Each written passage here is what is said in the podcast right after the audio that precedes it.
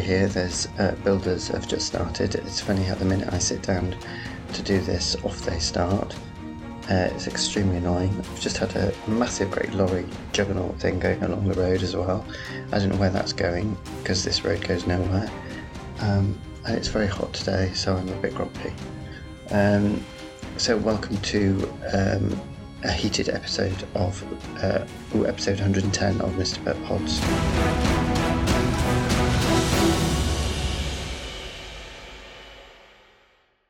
I mean, you can just hear it in the background. It's really annoying. Uh, the other time I heard them doing it was Saturday morning uh, when I was still lying in bed about half past eight. Um, I mean, they're just never there, the builders, half the time, and then it's amazing soon as I don't want to hear any noise, they suddenly start up. The room up there is just going to be so hot because it's got massive, great windows, uh, which I think I may have mentioned before or not, uh, and the sun is west facing, and the sun comes around in the afternoon uh, and will be shining directly in there. So on days like this, which is just one of these, possibly going to hit 32 this afternoon, hence the fact I am doing this in the morning, um, it's going to be horrible up there. I've got nothing to say positive about that thing. And also, there was um, a big kerfuffle the other day because uh, I happened to look out the window. Uh, I don't often look after the window, obviously, but I just happened to be looking out the window. And there was this massive, great juggernaut, and I'm not joking, it was huge, uh, trying to back into a tiny little car park entrance, which is for the car park to the flats opposite, which is sort of opposite the um, where the extension is going on. It's a bit of a zigzag, and all our cars are parked. The neighbours were on the on the pavement, needless to say. Um, all our cars are parked there, and it was this lorry was just on the verge of scraping alongside our car. So uh, I rushed out and uh, drove off round the block until it had managed to do what it was supposed to be doing. Anyway, it turned out it's um, still knocked over part part of a wall. Um, it was it's that big. Um, it's absolutely ridiculous, uh, and I don't think they've mended it either. Although having said that, um, they are very nice the builders. When we see them, it's just it's just getting into like Alice in Wonderland now. That really is. So um, I'm a bit quiet today because I'm very, very hot. Uh, I've been, I'm a bit discombobulated uh, because I didn't know what to do this morning because it's, I thought I've got to get as much out of the way uh, this morning as possible due to the heat because uh, it's going to be 32 apparently this afternoon and I've got to go into work at six o'clock, which is just going to be horrendous. Um, so I skipped yoga and I went for a run.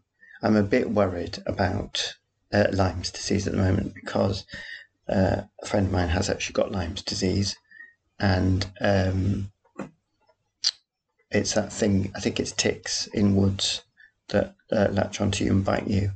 Uh, I think dogs get them as well. Uh, and it can be very, very nasty in, in a minority of cases, but you get a big rash that looks like a bullseye uh, wherever they bite you. So anyway, my friend who's got it is fortunately a GP, so they know how to look after themselves. But I'm a bit nervous about that because I run through the wood because um, it's cooler. I was very annoyed actually today because a man ran past me quicker than I was running, and I thought I was quite quick actually, and I'm not. So we'll draw a veil over that.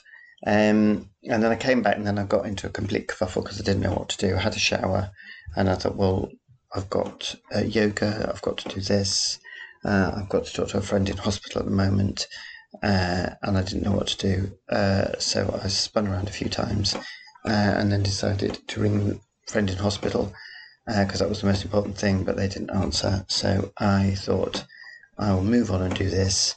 I might do some yoga later in the week and I'll try and get some writing done this morning because I'll just go comatose this afternoon. I'm hopeless in the heat. I'm now turning into my mother uh, in yet another way because I used to love the heat and now I don't like it. Well, I don't mind. I think I just like being on holiday in it. I hate being in London in it, and I don't like being in the flat in it because the flat's not too bad, but it's um, yeah, it could be worse, could be better. I can't really complain. So anyway, we've got the cat um, a cool mat, which is like full of gel, and when you put weight on it, the gel goes cold. Uh, she can't get off it quick enough, uh, is really annoying because it was quite expensive. Well, it was very expensive, actually, let's be honest. So that's just rolled up in its box. Uh, and she's uh, out on the bed. She's had an exciting week. Uh, well, she's got an exciting two weeks coming up actually because we're going away, and I rang the cattery up to uh, book her in, and apparently they're um, completely overwhelmed with um, uh, cats staying there, and uh, they can't take her on, which is really annoying. Apparently, everybody's bought cats in lockdown, which hadn't crossed my mind, and of course, that with a combination of everybody deciding to go away, uh, and some catteries, other catteries or kennels, whatever, have closed. Uh, they're completely overwhelmed and they're turning away huge numbers of people every day, and there's absolutely nothing they can do for us. So, um, at the moment, I think I've got a hippie family are going to help out. Uh, Mr. and Mrs. Wilson's going to help out. Uh, and then I've got the daughter of the friend who might stay a few days, uh, but I've got to sort all this out today. Uh, I was hoping she'd go and stay with a friend, but I don't think that's going to happen. Uh, or there's a possibility of uh, a relative coming and staying, which might be the easiest thing. Anyway, I don't know. Got to be decided. so it's just got to be lots of coordination, and I don't like coordinating. It's just irritating.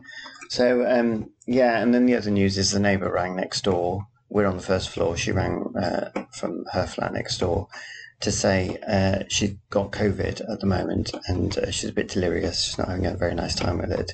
She's a bit delirious and she was sitting in her front room uh, on the sofa and uh, was stroking a cat. She realised uh, gradually that she doesn't own a cat and it was ours who'd obviously um, twinkle toed her way out of the window at the front, which was open, along the windowsill, jumped over onto next door's windowsill and gone in their open window. I mean, I don't know why I'm drinking tea. I'm so hot. It's just such a habit of sitting here drinking tea, doing this. So um, that's nice. We had um, our, uh, my first cat, Polly. She moved in downstairs.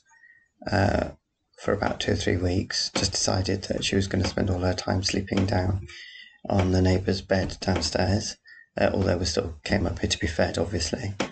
Um, and now we've got uh, Miss Whiplash is just moving next door.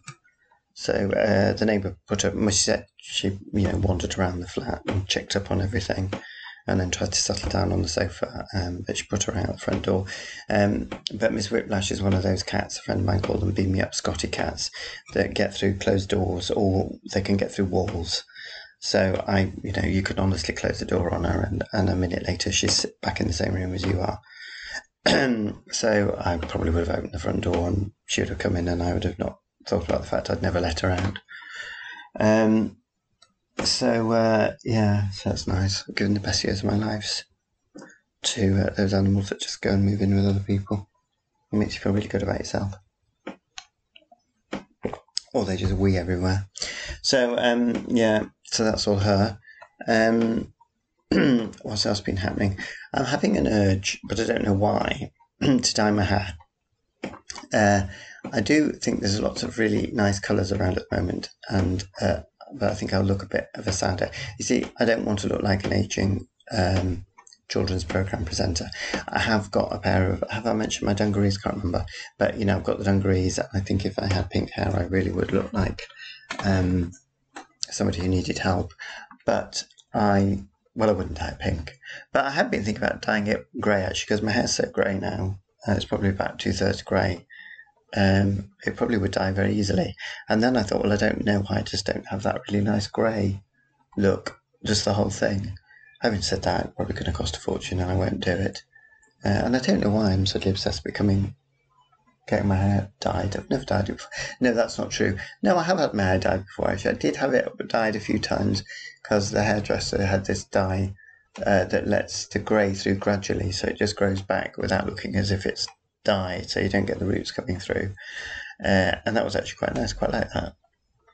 And then when I was about 16 or 17, uh, maybe a bit older, I can't remember, in Harrogate, uh, they had a special offer on at some hairdresser I'd never been to before in my life for low lights, and I went off for low lights. So I got all but low lights put in. God knows why, what was going through my head.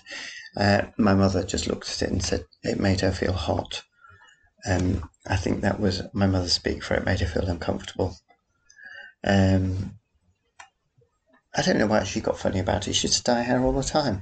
I used to. We used to have that once a week. Uh, there was just uh, the bathroom door was shut. There was newspaper absolutely everywhere in the bathroom, and this epic dyeing of the hair. Oh no, she didn't dye it. She coloured it. She never ever said she dyed it. She said she coloured it. And I actually for years thought she coloured it. Didn't I never collected, connected and made the word dye and colour being the same thing. Um, someone was obviously just grey and dyeing it. And um, oh, it was such a palaver. And it just, I remember the dye just got everywhere. So she used to do that every week. Um, so it was all right for her to do it, but no one else could do it. Mind you, my brother dyed his hair once. She never said anything about that. Oh, there's an aeroplane going over. So, um, yeah, so that's that. I don't know how it got onto that. So it's not been a very thrilling week. Um, I'm getting really annoyed by this noise. It's bothering me now. Um, it's now turning into a hot week. I've still got COVID. I haven't bothered testing this morning because I'm bored of it now, but I've still had up till Saturday a very thin, a very faint line, second line on the test. Um, but they're running out of tests at work, so I'm going to go easy on it. Um, I'm pretty much back to normal. I mean, everyone keeps um, looking concerned every time they've had COVID and worried about me. But I mean, to be honest, I had three really bad days of it, and then I just gradually got better. I mean, it's not been terrible, um, but I think it's because it's in my voice. So when people hear your voice a bit funny, they think you're worse than you are. Um, mind you, I have been playing for pity, obviously, and um, and my shoulder's a lot better actually. I took a book stand into uh, work. I think I've been sitting at a funny angle and twisting my neck uh, or something. Anyway, I took a book stand in. Um, although there is one part of the play where there's a massive blackout, so everything gets turned off. Even the uh, emergency lights signs get turned off in the auditorium, and I have to turn my light off in my box Oh dear, excuse me, because oh, because it can be seen. Um, and then, so the only lights, the light coming out of the monitors, I've got about four monitors. One of the monitors is uh, a video monitor because there's a big video projection above the stage uh, that I know nothing about and I have nothing to do with. Uh, and uh, during the blackout, um, I moved something uh, and then the video monitor went off for about two seconds, uh, and I panicked. It wasn't showing anything at that point because it was the blackout, but of course I was convinced that I'd knocked a button or something. Um, confessed quickly, but um, it was fine. I don't think I'd knocked anything. Uh, but I hate the way I always believe when anything goes wrong, the first thing that whacks into my head is you've done something. Always. Um, there was no buttons that I could have knocked. There was absolutely nothing. But I just immediately thought that's me that's done that. Otherwise, it's been quite an event, uneventful show. Although I didn't realise, my friend told me who was uh, doing my job while I was um, off with COVID. Uh, they'd been doing it, and suddenly the light cues uh, just started going on their own. Because um, obviously we push a button to make them go, and uh, they just started doing them all by themselves. Which um, it's funny now, but it's absolutely horrendous if you're the person sitting with that going on in front of you. Uh, they never got to the bottom of why it happened or how it happened. Uh, they're all the lighting cue's quite slow, so I don't think it affected the performances as such. They didn't have to stop the show, but um, that was novel. I've never come across that one before. Um, so uh, yeah, the show's just toddling along quite quietly. The audiences seem to really love it. We usually get standers at the end, and um, it's really settling in now. Actually, the performances are all lovely. Uh, that's the one thing I do like about West End Run is um, you do watch the uh, performances get better and better as the uh, artists get more and more comfortable with the uh, with the clo- well, not lit- metaphorically with the clothing of the parts they're playing. Oh, talking of which, the um, National Treasure did send me a photograph of uh, strawberries and I think they're lettuce leaves uh, that they've grown in the back garden. So uh, just call them Monty Don, uh, but obviously very proud. Um, I have to mention because obviously they've got quite a fragile ego. Um, so yes, and then on Thursday nights we have a little drinky poos after, which, which is quite nice actually because uh, one of the um, the the uh, one of the uh, theatre staff uh, is really, really into cocktails. Uh, and he sets up this little cocktail bar on a trestle table. really sweet. Um, and he puts a tie on as well. Uh, and he does cocktails. Uh, so I was very happy because I had a gimlet. I, uh, I bought a bottle of vodka, which isn't in a gimlet, but we all sort of contribute something towards it.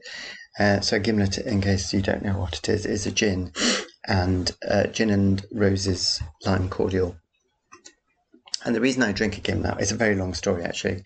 Um, but basically, uh, I worked on a show uh, with someone who's now become a very close friend, and uh, we ended up in the Ivy uh, bar, and with one of the actors from the show who introduced my friend to uh, the gimlet. Now, I knew what the gimlet was, but I'd never had one. Uh, my association with the gimlet is the third man, no, not third man, the thin man, um, the Dashiell Hammett books with Nick and Nora uh, who drink gimlets constantly. Although I did look it up on the internet and it didn't say they did drink gimlets, it said they drink knickerbockers. Um, but I always had Nick and Nora, these fast talking detectives, married couple, um, who just drink constantly. And um, I always think of this gimlet being this really sophisticated drink, which of course it is. Also, it's in one of Raymond Chandler's books. It's a Big Sleep. I think they drink lots of gimlets. Uh, so I always have, I may have muddled them up actually, it may been the Big Sleep and not Thin Man. Anyway, uh, I always have this vision, sophisticated vision of gimlets, and they are lovely. And um, yeah, he made me a very nice one, and uh, taught me how to make a, a what was it, a Negroni espresso? No, one of those coffee cocktails. I can't remember what it's called. Uh, and apparently, I did a very good job. And they're much more difficult than you think. I can tell you, I was quite surprised at how difficult it was. So that's nice. It's a nice little bonding session for the uh, cast and crew most people turn up for it. Um, and it is a nice little uh, bunch, actually, the company. There's no big dramas, there's no big personalities, everybody gets on very well. So it's all very sweet. And then, um, oh yes, and then I did find out, because I did some research, that Auntie Mame, now, Auntie Mame, of course, being my uh, probably, mm, not sure it's my all time favourite film, but it's certainly top three uh, all-time favorite films. Rosalind Russell uh, in Auntie Mame uh, drinks uh, sidecars. So I think um, next week I'm going to ask for a sidecar. No idea what sidecar is actually. I think it's got brandy in it. Um, if you don't know what Auntie Mame is, I just suggest that you uh, type Auntie Mame Rosalind Russell into YouTube and see what comes up.